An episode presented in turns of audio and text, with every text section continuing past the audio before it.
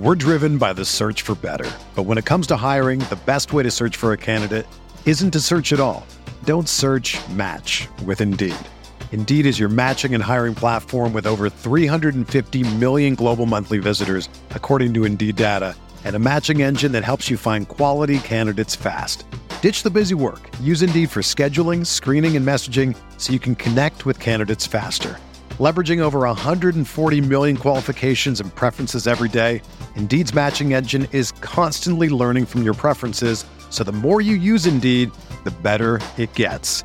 Join more than three point five million businesses worldwide that use Indeed to hire great talent fast. And listeners of this show will get a seventy-five dollars sponsored job credit to get your jobs more visibility at Indeed.com slash Blue Wire. Just go to Indeed.com slash Blue Wire right now and support our show by saying that you heard about Indeed on this podcast. That's Indeed.com slash Blue Wire. Terms and conditions apply. Need to hire? You need Indeed. This podcast episode is brought to you by Coors Light. These days, everything is go, go, go. It's nonstop hustle all the time. Work, friends, family expect you to be on twenty-four seven. Well, sometimes you just need to reach for a Coors Light because it's made to chill. Coors Light is cold lagered, cold filtered, and cold packaged. It's as crisp and refreshing as the Colorado Rockies. It is literally made to chill. Coors Light is the one I choose when I need to unwind. So when you want to hit reset, reach for the beer that's made to chill. Get Coors Light in the new look delivered straight to your door with Drizzly or Instacart. Celebrate responsibly. Coors Brewing Company, Golden, Colorado.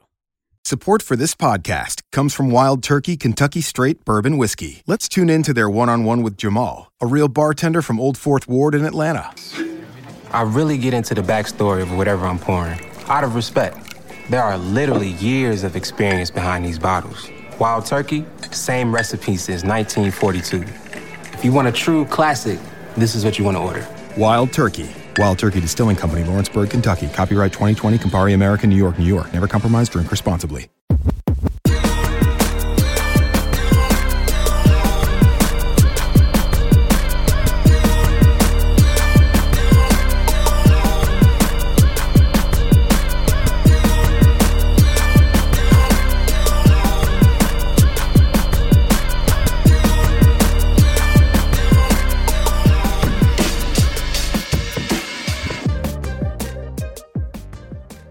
Welcome in to the Rotowire N F L podcast. I'm your host, John McCagney, joined by Mario Puig. Mario, I am back from ba- from vacation, uh, so I'm, I'm back that? in the saddle. Uh, it was great. Uh, girlfriend and I went back to uh, the D C area. Um, we went to Annapolis. Uh, Annapolis is an awesome, you know, little kind of coastal town. It's where the capital is of, of Maryland, the oldest uh, operating state house. Uh, it's beautiful, beautiful town there, and yeah, went went around to different spots in Georgetown and D C, and you know, just kind of kind of did it up for a week. And you know, I didn't worry about work for a week. I listened to exactly zero podcasts, so my brain feels healthy, and now I feel ready to roll. Like now, I'm I'm like fully locked in uh, as like the calendar moves forward and sports are like officially back. Oh, nice. That's good for you, I guess. I've been spending that time just cramming my brain with poison. Good. So, uh, yeah, it's, uh, I've been watching T V shows too, though. I've, I've been doing that. And I started a video game, which is very exciting for me. But, uh, yeah, all, all that stuff about, uh, fulfilling life experience or whatever you were doing sounds cool too, I guess. It is all right, I suppose.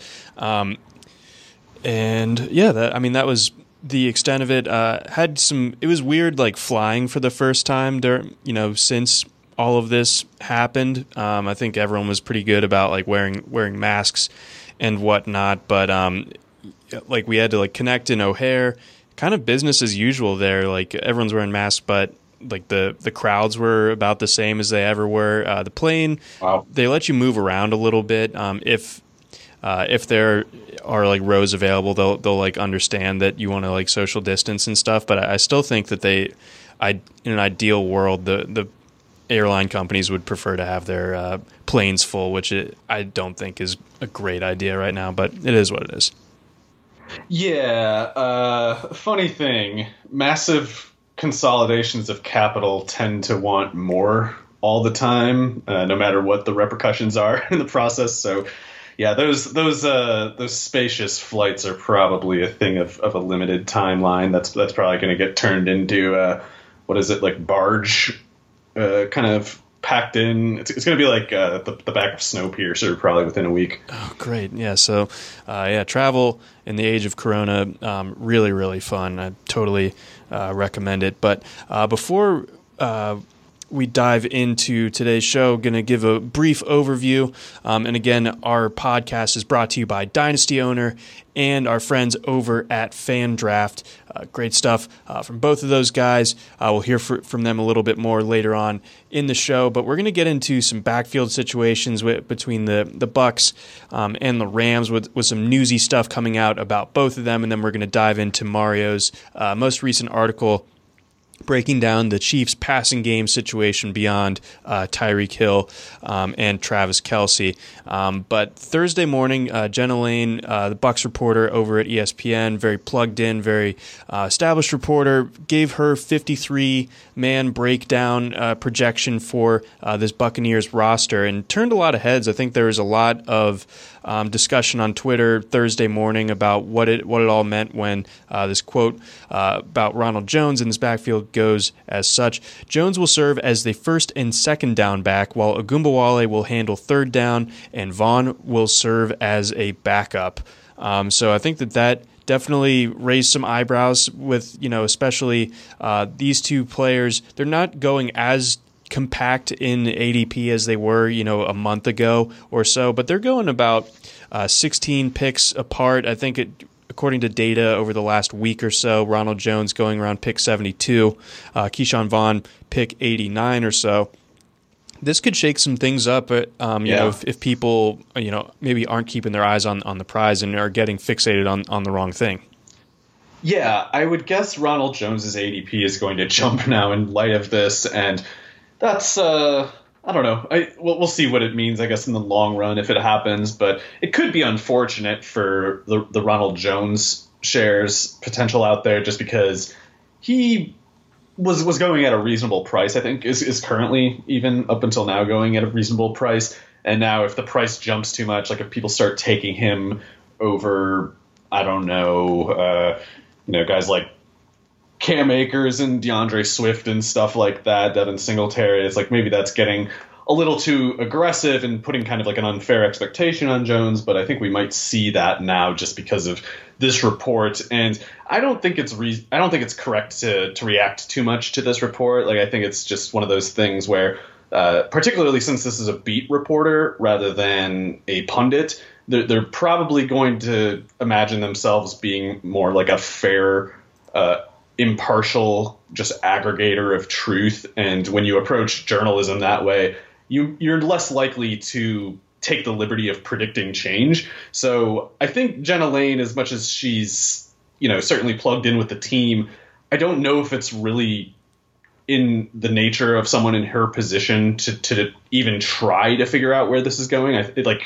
to her And, and reporters like her, like her job might just be to to describe objectively, like Jones is probably the starter because he was here first, and Dare Ogunbowale was the third down guy last year, so he is that until some further notice, and it's not my place to issue it. So I think that's how people should take an article like this. I don't think they should view it as like insider information because I don't think it was meant to portray that even. I could be wrong. Maybe I'm totally wrong, and, and Ke'Shawn Vaughn will be the third running back, but I feel totally f- free and, and safe in saying, no way, it's not happening. So I think that Ke'Shawn Vaughn um, is is probably a candidate for Agumbawale snaps, uh, specifically for the pass-catching purposes, because that would allow them to get the best of both worlds from Ronald Jones and Ke'Shawn Vaughn. It's like you get R- Ronald Jones and all his raw running ability without any of the, the downside of maybe his deficient pass blocking, if he is deficient as a pass blocker, which I don't I don't even know if that's a given. Um, but even if he is, then then Vaughn can get upwards of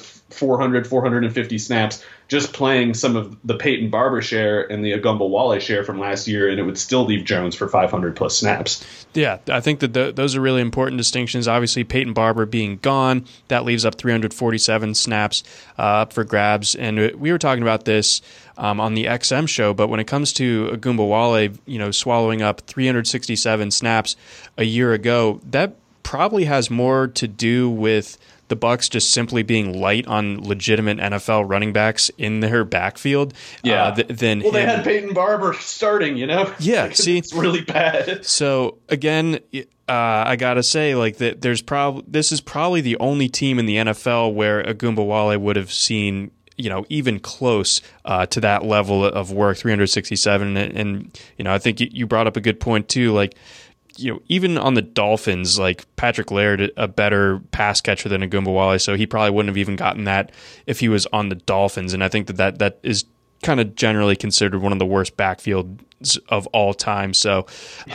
um, po- point being, uh, Agumbawale, d- you know, don't take uh, the this report f- as doctrine because, you know, I think once Vaughn shows up and, and training camp gets underway, it's it'll be pretty obvious that that you know he is more effective on a per snap per rep basis than, than Agumbawale, and Agumbawale, um, you know, it's not like the Bucs are super invested in him, so they don't need to like force him onto the field.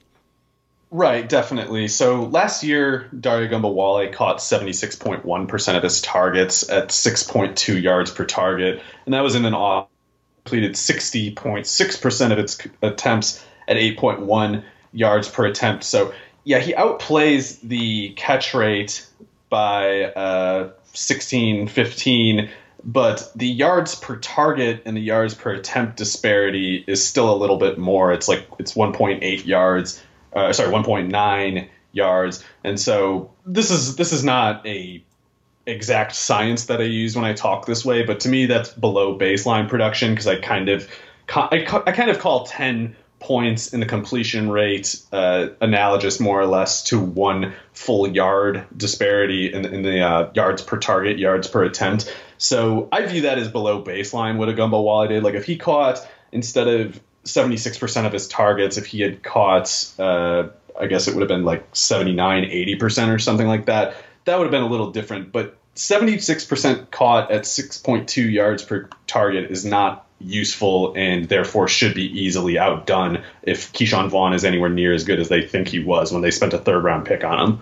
Yeah, the you know the seventy-six percent catch rate for a running back, that's barely, barely above average. That's fifty-first uh, percentile, so really, uh, you know, the efficiency really isn't there, and like you said, when when the yards per um, target that he's getting is is well below the offense's baseline, and he's not really even that efficient as a pass catcher to begin with. Uh, you know, the, those end up being you know the quote unquote like the empty calorie type of plays. Yeah, and I think particularly in an offense where the defense is running downfield with Chris Godwin and Mike Evans right off the snap, and, and I guess Breshad Perriman right after the snap. Dare Ogunbowale should have been in position where he's catching passes with room to run. And after the catch last year, he generated six point two yards per catch, which was fifteenth percentile among running backs. So he's he's got reliable hands, it seems like. And I, I would imagine the reason Bruce Arians took a liking to Ogunbowale is because he's probably studious and smart worker. And he'll he'll be in the place you tell him to at the time you tell him to be there. But in terms of actually taking the football and doing anything with it, we're, I think, already seeing reason why he was a walk-on at Wisconsin and undrafted as as a rookie prospect rather than someone of Ke'Shawn Vaughn's sort of history. Um, let's, you know, I think you touched on on an important point there, and you know, regarding the the context of this offense a year ago, um, where you had defenses having to, you know, account for three, you know, big deep threats in Evans, Godwin, and Perriman, and they had uh, Jameis Winston pulling the trigger, obviously, and, and pushing the ball down the field. I, I I don't have the number right in front of me, but I, I think he was at the top or very close to it in terms of average depth of throw. So if you're if you're Agumbawale and you're still not generating that much yardage after catch despite all the space that's being provided to you uh, via the threats that the other receivers are providing, what happens if this if the field shrinks a little bit for this offense this year where where you know the, yeah. There's Arians talking about the the two tight end base. I, again I don't know if I fully buy that they're going to be in that at all times, but um, it's certainly something that you know, they could do. They have two very legitimate startable uh, tight ends, um, and they have Tom Brady throwing at a guy who on the opposite end of the average depth of throw spectrum from Jameis Winston. So there could be less room for these uh, like backfield pass catchers to operate this year because, you know, the the field is a little bit shrunk with, with the current constraints. Yeah, I can't claim to know how much this Buccaneers offense is going to look like the Josh McDaniels, Tom Brady offense. If there is a such thing possible as the Tom Brady, Bruce Arians offense, I can hardly imagine what it looks like. To me, those sound like almost opposites, but it's it's possible that it could, or I mean, it's it's very likely that it'll be less downfield oriented than it was under Winston, like you said, because he's he just loves to ch- and Brady does not. Brady would rather uh, not throw an interception. Uh, so he, he has a different approach, and that approach invites the safeties forward and, and maybe takes less room for, for Agumbawale to run after the catch than he would in the same scenario last year. With that said, there is a chance that Agumbawale could get kind of like those James White kind of plays, and if he does, maybe he'll be a little better than that, at that than he was doing what he did last year. I just don't think that seems likely, and I don't think it seems probable enough to be actionable in any way. I, I feel like the, the objectively medium range assumption here is that Agumbawale gets his snap count at least reduced by like one hundred sixty down to two hundred or something like that, because he, they, they could probably justify keeping him on the roster and active on game days as, you know, if, if Vaughn gets hurt, if Jones gets hurt, we're glad to have someone who knows what he's doing rather than a, you know, a rookie who doesn't. Um, but, you know, Raymond Clay is still there. He was their seventh round pick out of Lafayette in, the, in this last draft. And if he profiles for any kind of work, it's probably more along the lines of what Agumbawale did in this offense last year. So I feel like there's a few ways that Agumbawale could lose. I don't see any realistic way he could win in this. And uh, as much as he might stick around on the team, I just I just think if Ke'Shawn Vaughn is anything like what they thought he was, then he profiles particularly well for a lot of the stuff that Agumbawale had last year. So uh, there's a lot of ways it could work.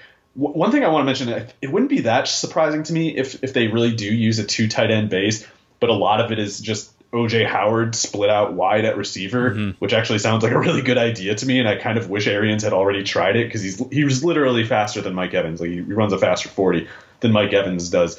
Um, and obviously, if you if you have O J Howard out on a five ten corner Uh, in the run game, he could just murder that guy. Yep. So they could do stuff like that and still meet the definition of two tight end. Um, I just don't think that whichever way it breaks that it'll ever be to Agumbawale's benefit.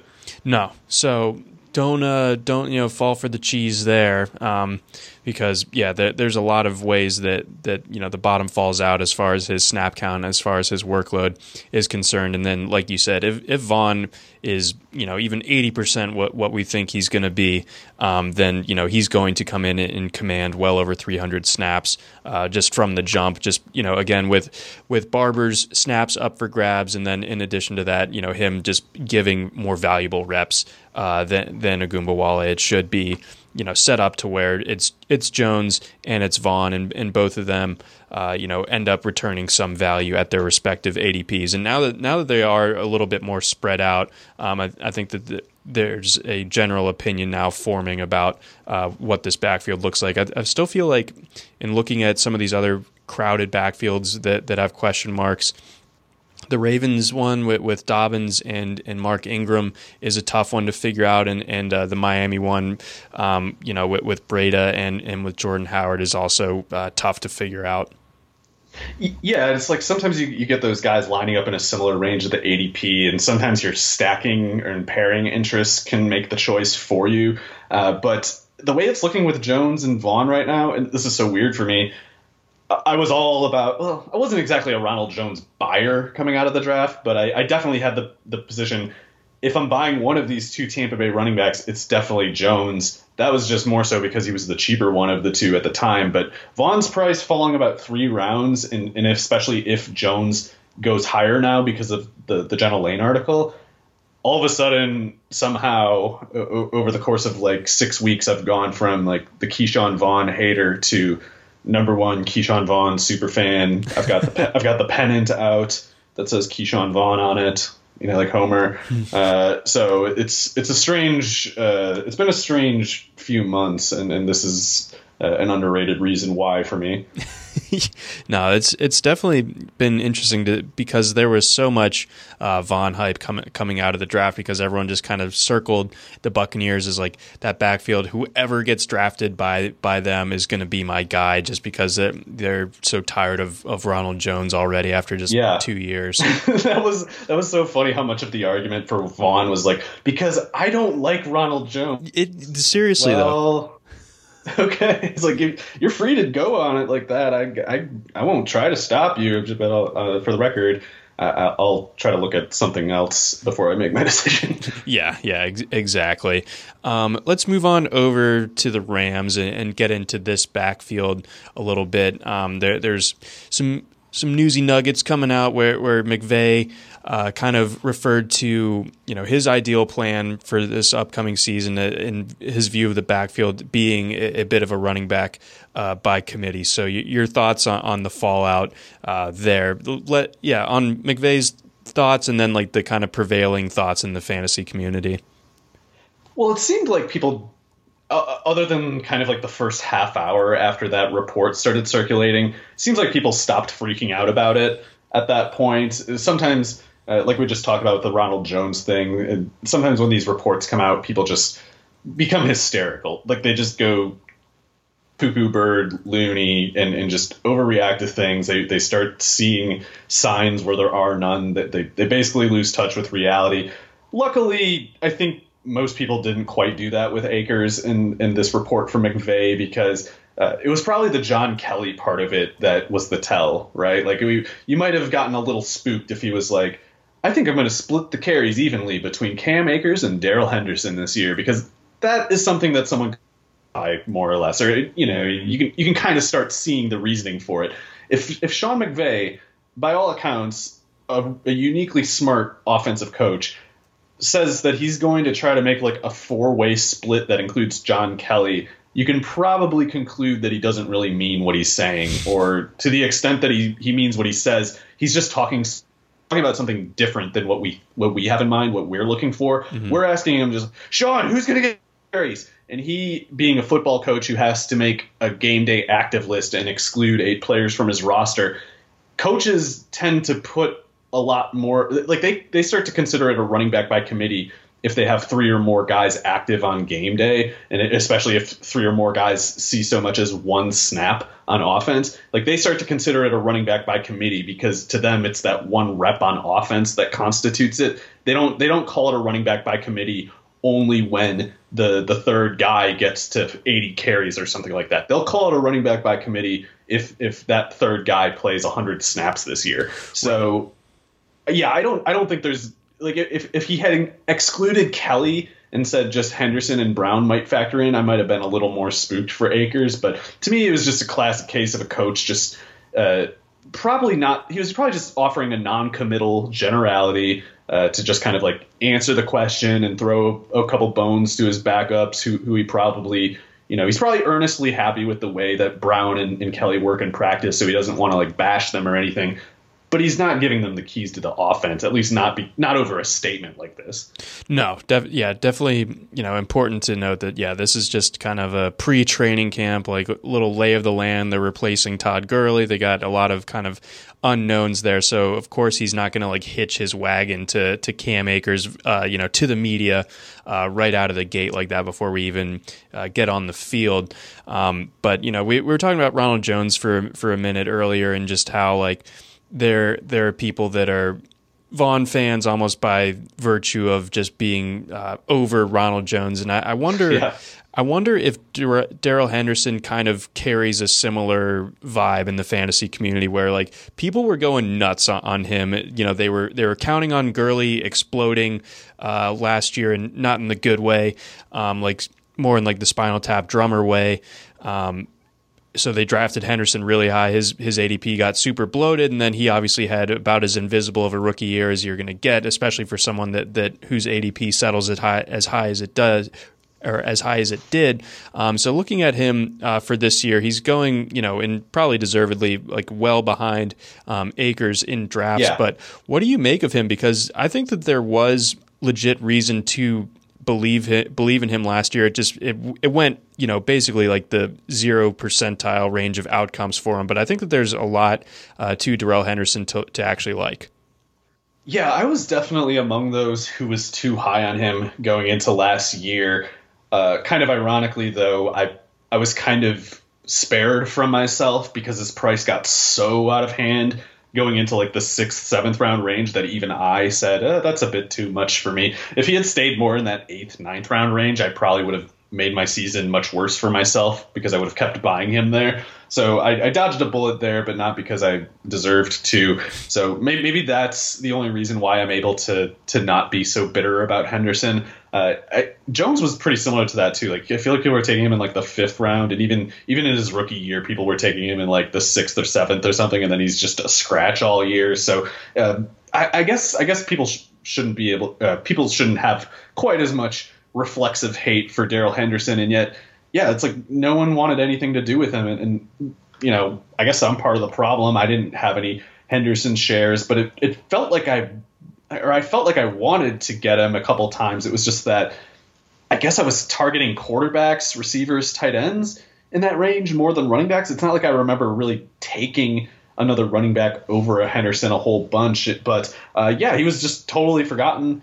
Even in the past week, when I feel like there's a little, there's been a little bit more discussion about him, a little more recognition for Henderson in the past week or so, and yet still one thirty-eight on N F F C, uh, uh, one forty point six in, in the A D P. So uh, late eleventh round, I feel like that is a little higher than it was a couple months ago. I, I can't really look this up, but I feel like he was falling into the thirteenth pretty commonly a couple months ago, which if you're letting him fall that far, you basically believe he will never play unless Cam Akers gets hurt, which I certainly never believed that. I thought, uh, you know, Henderson's going to do something. There's no way he has a second season similar to his first. Uh, but as, as much as I feel that way, I'm also still pretty spooked by the way his rookie year went. Sure. Just because, it, I, like, I think what happened is he had some trouble picking up some of the specific run blocking concepts that they use. And it was just easy for it to go wrong for him at that point because Malcolm Brown is super polished in the offense. And I think people like me included might have overlooked Malcolm Brown a little bit. Like he's not, he's definitely not a starting caliber running back, and he's, he might even be sub replacement level as a backup. But for the Rams, he knows the way they do things, and he's, he, he can do some things at least. So uh, he was not a true zero. Like, like I, like I probably w- believed uh, as recently as, you know, winter of, of twenty, uh, twenty nineteen or whatever. But I think, I think that, uh, still, when you even look at the tape that, that Darrell Henderson put up, the, the little bit of tape that he did, he showed some of the things that you expected to see. And he had a couple games there where he went over double-digit carries before he had his uh, he had some kind of injury thing. And then at the end of the year, he had a high ankle sprain that that uh, required surgery, actually, which he's supposed to be fine from uh, recovering from. But yeah, I always thought, you know, it, if if Todd Gurley's a two hundred twenty carry running back in this offense, then Akers is probably like a one eighty, one ninety carry running back, and Henderson gets, I don't know, sixty carries, like at least a Duke Johnson kind of role, something okay. like that. And uh, yeah, his his A D P for a long time didn't even give him that much recognition. Yeah, it was. Yeah, it was uh, like way, way down there for a bit. So, like you said, it, it's come back up. Uh, Max pick at, at one oh one over the last week. That that's definitely higher than I would take him. But um, you know, I don't think that he should be falling close to pick two hundred either, which has also happened in a different um, N F F C draft. So I think he, he's like a worthy flyer, and um, you know, someone to. Um, I, I don't know if I'm like handcuffing him with, with if I'm an Akers guy, um, but mm-hmm. I think that I think that there's just kind of. There's more juice to, to Henderson, a guy that, you know, averaged basically nine yards a carry during his college career over, you know, a three hundred, like almost four hundred carry sample, um, to where it's like, you know, it can't have all uh, been a fluke. Right. There's a, there again is a re- even though last year went as bad as badly as it did, there's a reason why you talked yourself, you know, you the general you uh, talked yourself into him the way that you did as a, you know, a seventh round type of target a year ago. Like there there is. there are elements of his game that, that warrant that. It's just a matter of him, like you said, picking things up a little bit more. And I do expect Akers to be um, the main workhorse here, but maybe maybe Henderson, you know, settles into somewhat of a fantasy useful role. I, I'm optimistic of that. I don't think he'll be a complete wash. So I would probably take him over someone like Boston Scott, who's going, I don't know, like, like a round or two earlier than him. Uh, I, I kind of have Duke Johnson, Chase Edmonds, and Darrell Henderson all in the same bucket. And uh, I've been getting more of Edmonds just because he's kind of like the cheapest of them. But I, I, I definitely think people should keep in mind who Darrell Henderson actually is. Like to, to a lot of people, their conception of, of Darrell Henderson only begins in chronology starting last year. Like they, they to them, Darrell Henderson is a guy who has been playing for the Rams for one year and he's bad. And the Memphis Uh, history prior to that doesn't exist. But if you do take into account his Memphis history, you put yourself in a position where you either have to believe that he's got talent of some kind. Uh, maybe it's not as applicable in the N F L as it was at Memphis, but you have to admit he is really good at a few things, because not just the insane production, but he took big workloads ahead of guys like Tony Pollard and Antonio Gibson. So it's possible that just for no real good reason, Darrell Henderson is, is insanely productive at those guys' expense in college and then turns out to be bad in the N F L, while Pollard and Gibson both turn out good in the N F L. But the way I see things, if if Gibson and Pollard are good, it's very likely that Henderson is too. There you go. I think that that's a really good way of framing it in, in that uh, Memphis context. And, and yeah, like Pollard obviously had the had the better rookie year between the two of them, and, and Gibson is a really way better int- intriguing guy. Um, but yeah, d- don't forget that that Henderson was, you know, get he was eating first uh, before those guys um, at Memphis. Uh, before we move on, Mario, to to uh, the Chiefs uh, portion of this week's podcast, getting into your most recent article about them. Got a couple messages here from our buddies over at Dynasty Owner um, and over at FanDraft. So, Dynasty Owner. I've been looking for a new challenge, which is why I'm playing Dynasty Owner Fantasy Football this season. Dynasty Owner Fantasy Football unites the fun and excitement of fantasy football with the skill and strategy of the front office. Dynasty Owner is the only way to play fantasy football with real N F L salaries, adding the strategy of running an N F L franchise and running an N F L franchise. Dynasty Owner provides a unique challenge for diehard fantasy football fanatics. Go to dynasty owner dot com slash rotowire. Leagues are forming now. That's dynasty owner dot com slash rotowire. We've all been in a league where the winner obviously just got lucky.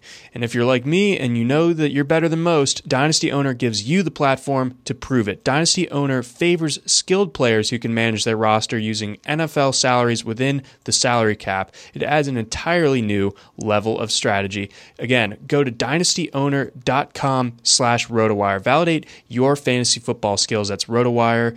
Um, that's dynasty owner dot com slash rotowire. Dynasty Owner. Start your Dynasty today. And then our message from our friends over at FanDraft. Take your league's fantasy football draft to the next level with FanDraft, the online fantasy football draft board. Draft season obviously in full swing right now. Uh, just did some baseball ones this week, and obviously football um, is really, really heating up as well. FanDraft makes your draft feel like the actual N F L draft with features such as a streaming ticker, live draft, draft clock, custom logos, team walk-up songs. Love the team walk-up songs component of that, you know, intimidate your league mates properly, uh, multiple draft board displays, and more. FanDraft can be used offline for in-person drafts by exporting the display via projector onto a large screen T V for the league to enjoy. It can also be used fully online, and add any number of your league owners can draft remotely. We all know that there's one guy that usually can't make it uh, there, so we got you covered in that sense. Uh, you can perform both traditional and auction-style drafts. FanDraft also supports I D Ps, rookie-only drafts, keepers, and just about any customization to meet your league requirements. You can sign up for a free trial at fan draft dot com. When you're ready to order the Pro account, make sure to use promo code rotopod fifteen to save fifteen percent off your purchase. Again, that's fan draft dot com. Use promo code ROTOPOD, R O T O P O D, fifteen to save fifteen percent. All right, Mario, let's get on over uh, to your job battles article. going over this Kansas City Chiefs offense, obviously the one of the more uh, desi- you know desired offenses to get shares of, and obviously the passing game in particular. We know who Tyreek Hill is. We know who Travis Kelce is. Um, so let's get into this group, because it's been tough to parse out um, who that number three target in this offense uh, is going to be. Yeah, and uh, I guess we should do the uh, every time we talk about the Chiefs, we got to do the disclaimer. So uh, this is a Mecole Hardman Superfan podcast. Correct. And uh, we are we primarily ex- like we we're we're called a Rotowire football podcast, and w- we are that. But primarily, our initial our initial cause was was hyping uh, Mecole Hardman, who's just you know Correct. the most important prospect. Uh, but no, we we we did like him a lot before. Uh, you know, back when people were probably like sixty percent, forty percent arguing that Riley Ridley was better than Mecole Hardman and that Mecole Hardman was a six-round pick, we were pulling our hair out and screaming about how, no, he's going to go in the second round. You fools. Why won't anyone listen? So never, I at least have never really recovered from that, and I, I got to acknowledge my bias uh, on the subject. But, um, you know, I've, I've shown some growth, I think, because I, I look at Mecole Hardman, one oh three point five six in the N F F C A D P. That's not so... You know, that's not too early. I, I'm, I'm that's definitely not like the uh, the ceiling price someone could come up with if they were really ultra optimistic for their Mecole Hardman projection. And yet, John, would you believe I don't have I don't think I have more than like a couple best ball shares of his. And in redraft, mm-hmm. I'm not that eager to draft him, uh, at least at, at the current price, because, for instance, in the in the wide receiver order in the past week, we got Mecole going after Christian Kirk at ninety-three point two eight, after Deebo Samuel at ninety-seven point two. I don't really know what to make of the Deebo thing. I'm, I'm trying to just kind of, I guess, keep my hands off of it at this point. But I would take Christian Kirk over Mecole Hardman just because I'm pretty sure Christian Kirk's going to get like one hundred twenty targets in sixteen games. With Mecole, that's something that might not happen even if Tyreek Hill were off the field. Because Mecole, at least last year, and I think this is something that makes sense for kind of a, a long-term issue for him, he's probably not going to be the kind of guy you can load with targets in the middle of the field sure. and, and in the intermediate area of the field. And then this article I looked at, uh, some of this Pro Football Focus, uh, the, the, the charting of where his targets landed on the field last year, and it was kind of interesting. It pretty much ha- happened downfield and very near the line of scrimmage. There wasn't a whole lot happening in between there. And that makes sense because at five eleven, uh, five ten, one eighty-eight, one eighty-seven, whatever he was, Mecole's naturally just kind of like a skinny sort of receiver. He's sure. not he's not a guy who whoever projects to weigh in over two hundred pounds or anything like that. He's he's not a Jalen Reagor or a Deebo Samuel or a De- Devin Duvernay or something like that. He's more like the Marquise Brown kind. And as much as we love both of those guys, I personally don't really think of either as like a one hundred catch kind of player. I'm thinking more like eighty catch, and you know they're they're just murdering you with the downfield. They're they're getting a lot of touchdowns. They're they're doing sixteen yards a catch, stuff like that. They're they're having thirty-six point fantasy games when they score multiple touchdowns. But I don't really see him becoming a a, a major factor in the middle of the field. And that's especially true if Tyreek Hill and Travis Kelce are both active, because you know I, I love Mecole, but the Chiefs would be smart to make him a decoy to get those two going sooner than they would to use Tyreek or Kelce as a decoy to get right. Mecole. At least at this point in their respective careers, like, you know, maybe in a couple of years, Hardman will be a, a well-rounded beast who, who really can carry a passing game. But for now, his, his appeal is, is more like that Marquise Brown category, and without the actual runway that Marquise Brown obviously has in his case in Baltimore. So there's a high risk of week-to-week volatility with Hardman in his current role with the, with the Chiefs' offense as it's currently constructed. I don't see that risk with guys like Darius Slayton at one oh five point seven two or Jamison Crowder at one oh eight point six one. So, I, and I also don't think in those two cases that you're you're sacrificing that much of the ceiling either, because again, I don't think Hardman's ceiling takes. You know, if you if you think of something like in a vacuum, the lead receiver on the Pat Mahomes team, it's pretty easy to think of things like Tyreek or maybe even more, you know, it's like you, you think of just maybe the number one receiver in the league. I don't think that that's possible in Hardman's case. So I, I feel like if, if you're if you're chasing his, some theory of his upside, it shouldn't be with that particular sort of range in mind. It should be more like he could be, uh, you know, I guess what I'm imagining the season to be like for Will Fuller or somebody like that. Okay. You know, kind of streaky because they got to go so far downfield and they got to create so much after the catch because their target volume is never going to be really, really high. Um, but also, you know, Me- Mecole's a beast, and he's only been playing receiver for three years now. Uh, he only turned twenty-two in March. He runs that four three three. He put up absurd numbers as a rookie, even though he kind of looked like he didn't even really know what he was doing half the time. So that's a player who's got a lot of potential. You know, he's he's not at his full form, and he's already doing stuff that other guys could only dream of doing. There's this is this is definitely one of those when, not if kind of things. I just think that if you're taking him over guys like Slayton and Crowder, maybe even a guy like, you know, Jalen Reagor or Mike Williams a little lower. It's like, I, I just, I, I'm taking Mecole and Dynasty, no questions asked, over those kinds of guys. But, you know, this year, e- even me, the super fan, I'm, I'm a little concerned that people are maybe underrating Sammy Watkins a little bit. And Watkins is way down at one forty-six point eight. So I don't know what people think that's about. Like, I don't. People seem to think he's just going to retire before the season. I don't know what it is. Yeah, it looks um, like Antonio Brown carries a higher A D P right now that, than Sammy Watkins over the last week. So that seems crazy to me. Um, I want to touch on a couple of these other young receivers who are going in a similar A D P. You, of course, mentioned Kirk and, and, and Slayton.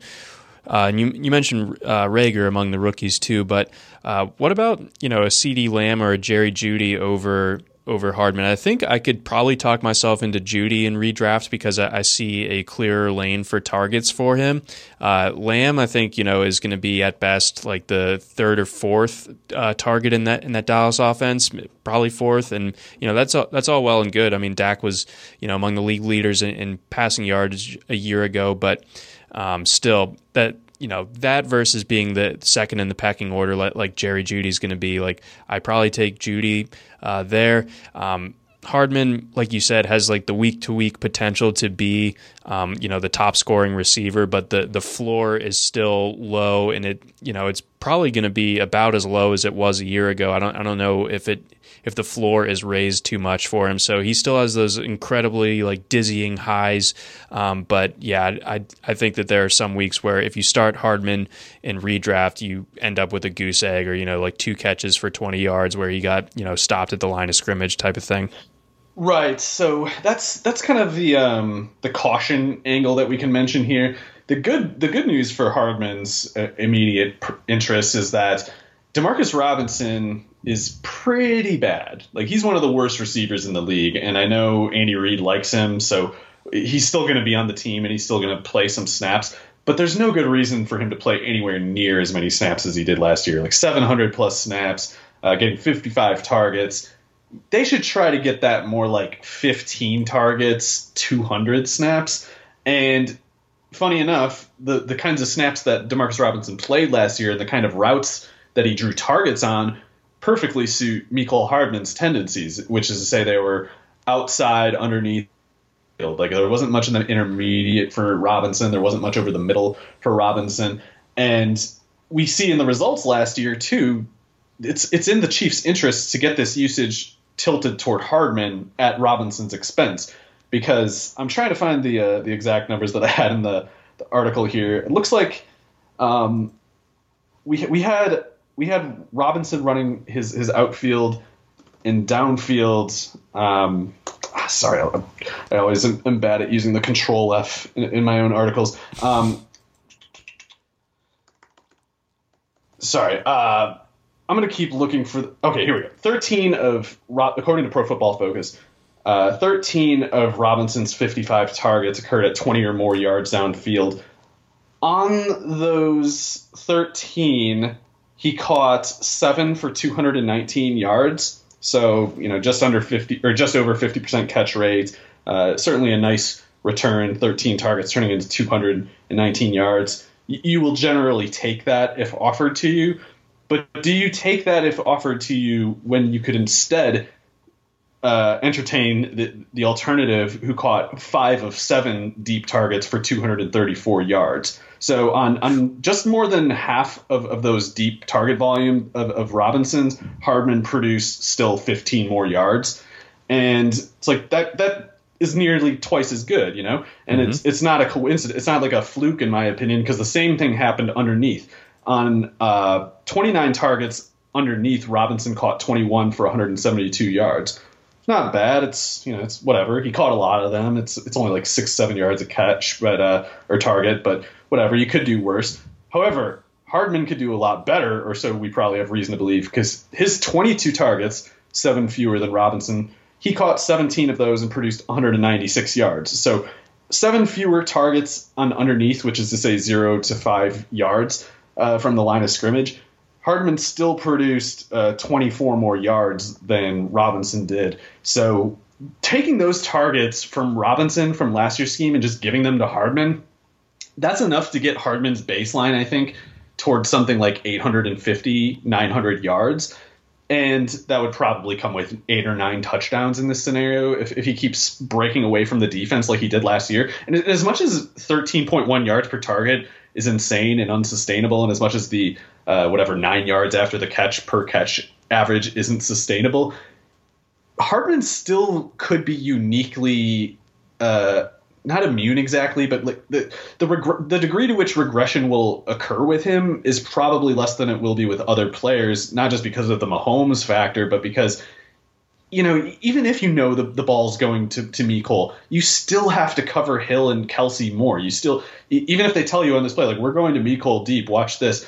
Even when they tell you that, you can't really listen. You still have to put your extra resources toward Hill and Kelsey. So th- that's how regression normally would get a guy like Mecole. It's like he makes a big play, the defense learns about it, they adjust, they don't let it happen again, and then he needs to find new ways to make the same play. And then that's kind of how regression gives and takes as, as players make adjustments. Right. You can't adjust to this. It's right. always just going to happen the same way. And, you know, this time last year, uh, I remember List kind of, you know, driving the train of, you know, everyone, everyone saying, you know, Mahomes is going to re- regress X amount, blah, blah, blah. And it's like, he's going to regress. Like, you're going to put, like, package him into your regression the same way, like, as if he's like an average player who regresses at the same rate as, as like an average player. Like, no, it's just different. And, you know, Mecole isn't as good at what he does as what Mahomes does as, as a quarterback, obviously. But like you said, those elements to, to Hardman's game, you can't lump in your average regression with, with that. Like, he is going to be a dynamic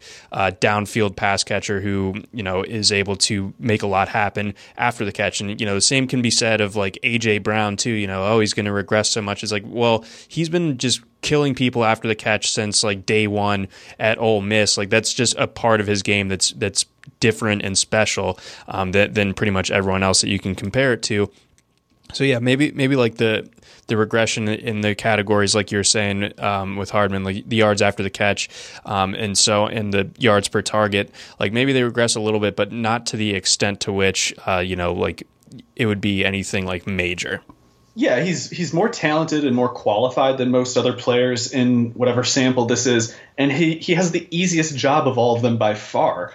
It's it's just it's kind of like being uh, you know, in the in the Baltimore offense where, you know, maybe it, it, they're not a lock to, to you know, get every play, you know, completed as a pass or whatever, but when you have to cover first the run threat from from the running back handoff and then the Lamar breaking the pocket threat, by then, the defense has already used some of its resources just to get to this point in the play, and there's there's just there's only so much you have to work with. And, and when you when you already address Tyreek Hill and Kelsey, if you're fortunate enough to stop them on a play, you probably had to use resources that you would have preferred to use to, to minimize the Hardman threat. Like, there's just no way around it. And as long as Kelsey and Hill are on the field, it'll always be that way. Yeah, ex- exactly. So as long as those guys are out there, uh, yeah, there's only so much. It's also worth remembering.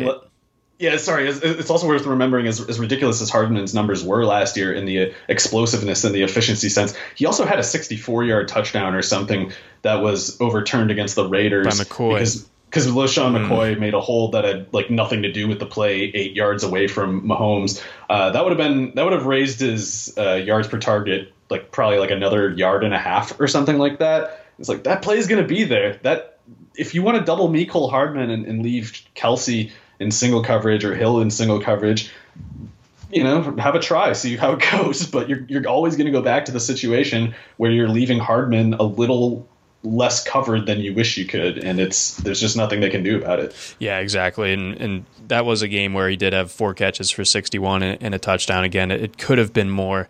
It was like his twenty-fifth game playing receiver, yeah, too, in see, his career. Yeah, so it was week two. Um, I, rem- I remember that very clearly. I remember being very, uh, very mad at LaShawn McCoy, which was which was just kind of a general theme theme for me uh, last year.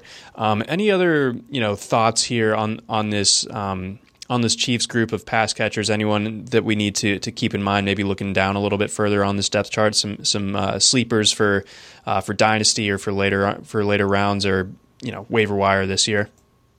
Yeah, uh, so I talk about in this article, certainly DeMarcus Robinson and Hardman.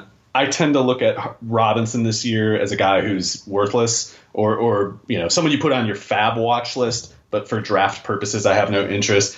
That's because, you know, I, I, he was already bad. And people are going to look sometimes at Robinson and look at his yards per target numbers and say, hey, that's pretty good. That's not so bad. If you look at it over the last two years of his career, and, and if you extend it to the third year, he has literally had three good games, all of them against the Raiders. And in every other game, if you, if you just remove those three games, he's averaging five point five yards per target in a Pat Mahomes offense. Ooh. So he's not good. And and if anyone has any belief otherwise about him, they they, they just are fundamentally wrong.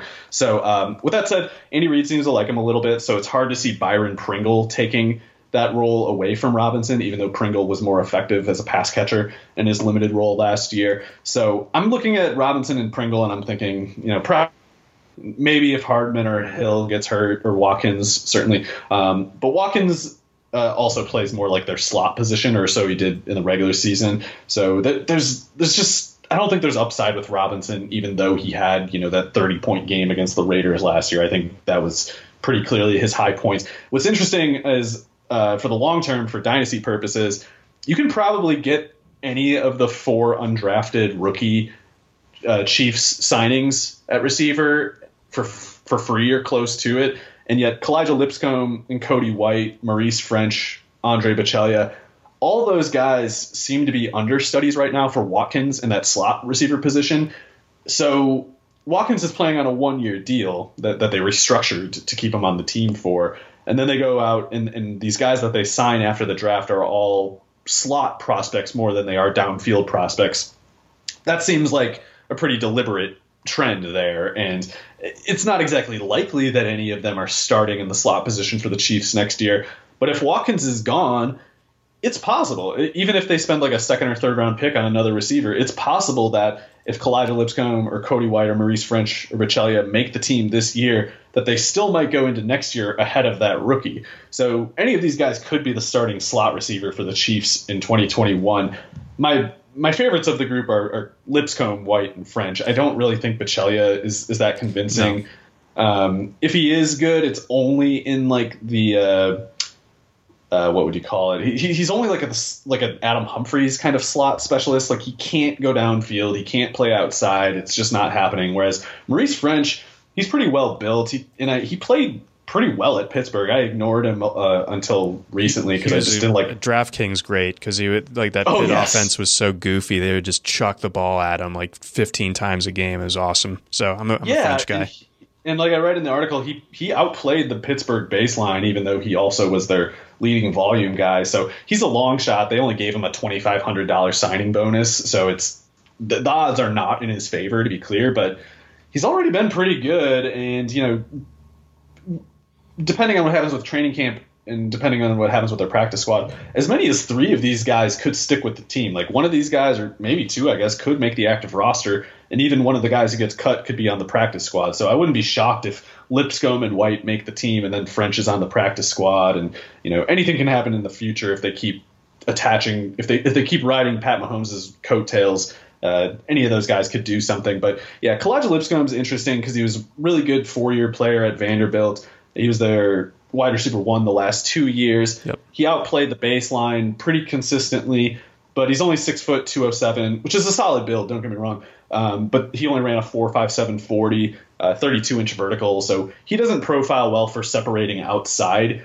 He does have the kind of frame, though, to project for contact over the middle. So you you don't want a guy like D D, in my opinion anyway, you don't want a guy like D D Westbrook, who's like five eleven, one seventy-five, running over the middle, trying to, you know, catch a pass in between the zone coverage of the weak side linebacker and, and then one of the safeties and, you know, assume it all will turn out well. Because he's, he's not, that kind of player isn't dense. Ththey're not made to take hits. But six foot two oh seven, With, with a polished skill set over the middle of the field. Certainly, Lipscomb had to make his fair share of catches in traffic with how bad, especially Riley Neal, was at quarterback. It's like, yep. Riley Neal was so bad that it's like Kyle Schirmer looks like a god in comparison. It's that crazy. Is correct. R- Riley Neal, oh my god, he's so bad. Um, so yeah, Lipscomb is is used to and is built for going into the the kind of dangerous part of the field and pr- playing well there. Like he he thrived doing it. So.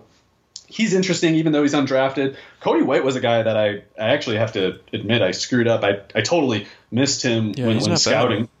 No, he's he's his con, uh, his production is pretty convincing, actually. Like he really did impressive stuff, and I, I think I convinced myself that he's sort of like eighty-five percent, ninety percent of Kelvin Harmon as a prospect. And in hindsight, Harmon probably should have been like a I don't know late fourth, mid fourth kind of pick instead of the sixth rounder that he was. And so I think. If White had been taken in the late fourth or the fifth round, in hindsight, that would have been a totally fine pick. So, yeah, getting him undrafted, nice nice uh, outcome for the Chiefs, I think. But he's the biggest one. He's six three, two seventeen. Uh, he doesn't have much athleticism. He's probably the least athletic of these four players, actually. But when you're big, when you're that big and when you're as young as he is, you know, it's like it's possible he would have tested a little better at the Combine a year from now than he did uh, back in February. But it has to be said, Cody White's athleticism does not grade very well. four six, six forty, uh, thirty-five inch vertical. At the same time, it's that's worlds better than something like, you know, a Geronimo Allison kind of player. That's that's that's kind of like the worst case scenario I'm imagining for Cody White. Uh, I think he'll be quite a bit better, though. And it's just one of those things, like, as much as I don't see the obvious reason why in the tape, like, I don't know why he keeps making these plays. He keeps doing it, and no one else can on his team. And he's he's got the bullseye on him because he's carrying the volume of the Michigan State passing game, and yet he still is just outproducing all of his teammates in terms of efficiency. It's like even with the defense focusing on him, the wide receiver two can't make a play. They still have to go to White. He still makes plays better with this extra attention than these guys do with no attention at all. So it could just be that the Michigan State receivers were insanely bad, but I do think Darrell Stewart up a little bit. Wasn't Darrell Stewart invited to the Combine too? Like it's he, he's not a he's not exactly just X F L at best kind of prospect. Like I don't have any interest for fantasy purposes, but if Darrell Stewart is that the name of the guy? Yeah, there's a D J. Okay, um, yeah, the, the other Michigan State receiver. It's like he was clearly outplayed by Cody White. So on the off chance that Stewart sticks around for a little bit, then White almost has to be N F L viable. So th- there's there's a couple. Like those are probably my, my two favorites to, to to make this, you know, narrow path of, of twenty twenty-one fantasy relevance happen. But uh, they both I mean, if Watkins isn't there, it's like I just don't see any reason why these guys would, would embarrass themselves, at least based on past uh, prospect precedent. That, yep. And you, know, you, get, they, you get to catch sorry. passes from Mahomes, too. So it can't can't be all right. bad. Just, it's just a matter of getting yourself on the field once. If and when uh, Watkins and the Chiefs part ways. So yeah, I think uh, you know if if you're in a dynasty league and it's especially if it's a deep league and you got a spare roster spot and I don't know, it's like I'd rather have Lipscomb or White on my roster than Russell Gage or something. You know, it's like maybe they're probably going to be a zero, yes, but they could be quite a bit more than that. And you know, maybe I could I could flip some useless prospect that I have on my bench for. Some trivial gain somewhere else and then just, just use this other remaining roster spot on a lottery ticket like Lipscomb or White because, you know, they already produce really well in bad circumstances and now they're they're going into hopefully the Mahomes offense. Yeah, exactly. So that that was a, a good deep dive. I think that, uh, yeah, you, you unearthed some things about um, even Cody White that I, I was previously unfamiliar with. But, yeah, the, it's a... you know, a group of guys that, like you characterized, are, are lottery tickets. But, you know, ones to, uh, you know, they have some convincing uh, stuff to them, especially if, if a path gets opened up with uh, with Watkins potentially leaving um, after the coming season. Uh, that's going to wrap things up for today's show. Um, important announcement, programming announcement for you, our dear listener. Um, starting next week, we are going to have daily Rotowire N F L podcast. So we football officially uh, back in full swing. So our schedule as follows: uh, Mondays you're going to get Jeff and Liss, uh, must listen of course. Um, Tuesdays is going to be Joe Bartle and Jake Latarski. Wednesdays Jeff Erickson's going to have an industry guest on. Thursdays Mario and I still holding it down, so that that's not going any, anywhere for your Thursday programming goodness. And then for Fridays uh, it'll be a more of a D F S centric show uh, with Andrew Liss Laird and Scott Genstad. So really, really nice, uh, strong uh, podcast lineup that we're going to have uh, rolling out uh, starting next week. Uh, but for Mario Puig, I'm John McKechnie. Thanks for listening to the Rotowire N F L podcast brought to you by Dynasty Owner and by FanDraft.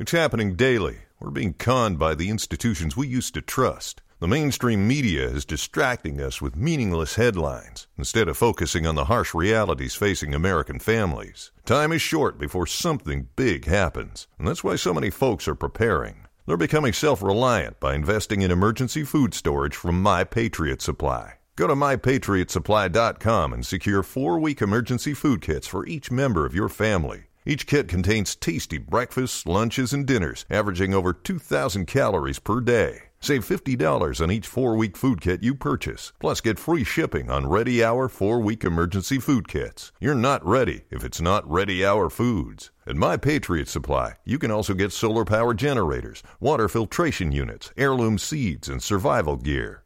Order by three p.m., and your unmarked boxes ship the same day. Shop my patriot supply dot com today. my patriot supply dot com